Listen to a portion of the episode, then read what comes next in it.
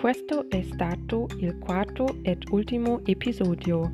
Speriamo che vi siano piaciuti. Buon divertimento con la lingua italiana.